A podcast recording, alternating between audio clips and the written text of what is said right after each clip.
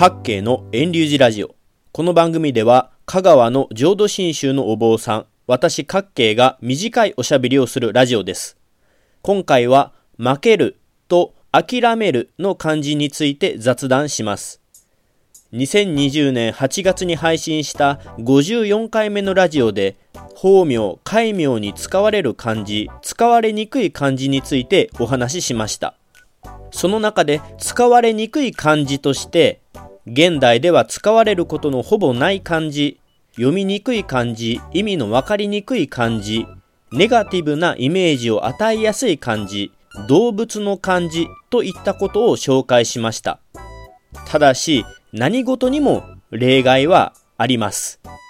私の寺の100年以上昔の過去帳を見てみますと、その時の住職の癖と言いますか、こだわりの漢字というのがちょくちょく出てきます。参考になる一方で、今の時代では私はあえて使わないかなという漢字も多々あります。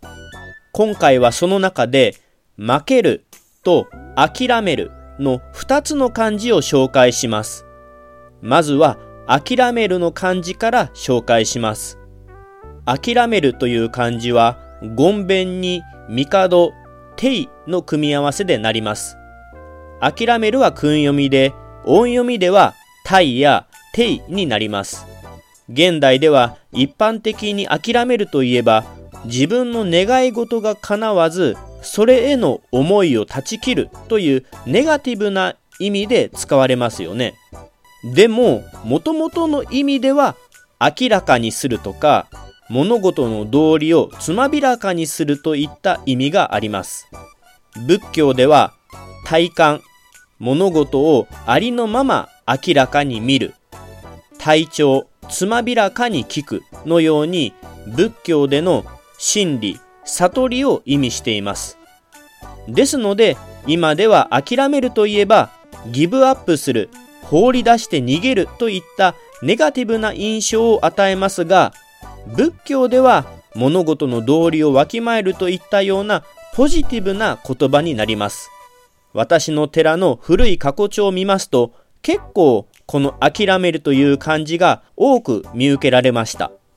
それこそ私の前の前の前の前の前の前の住職は大念と諦めると念じるの法名が名付けられています。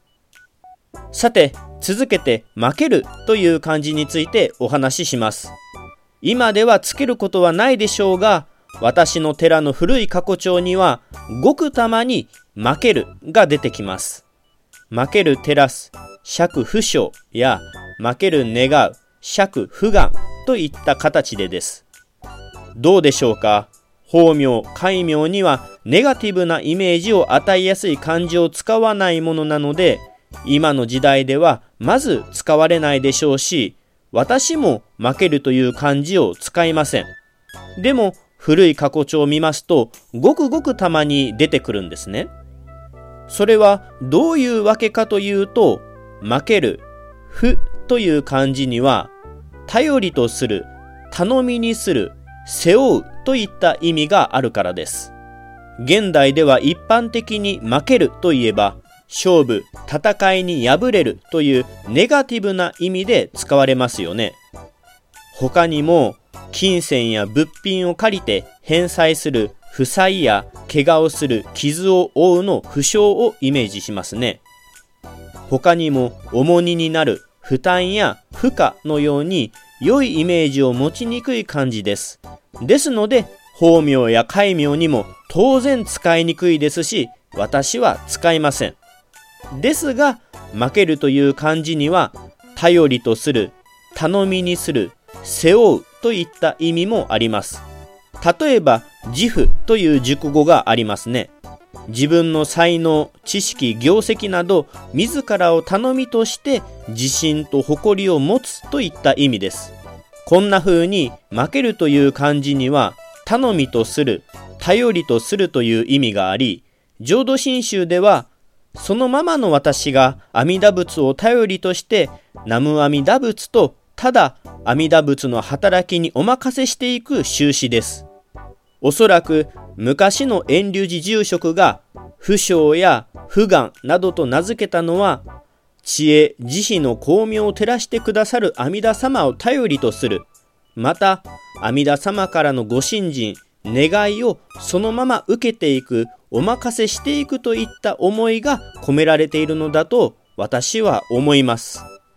それで言えばお世話になること体を預けることを意味するおんぶという言葉は負けるという漢字を使います。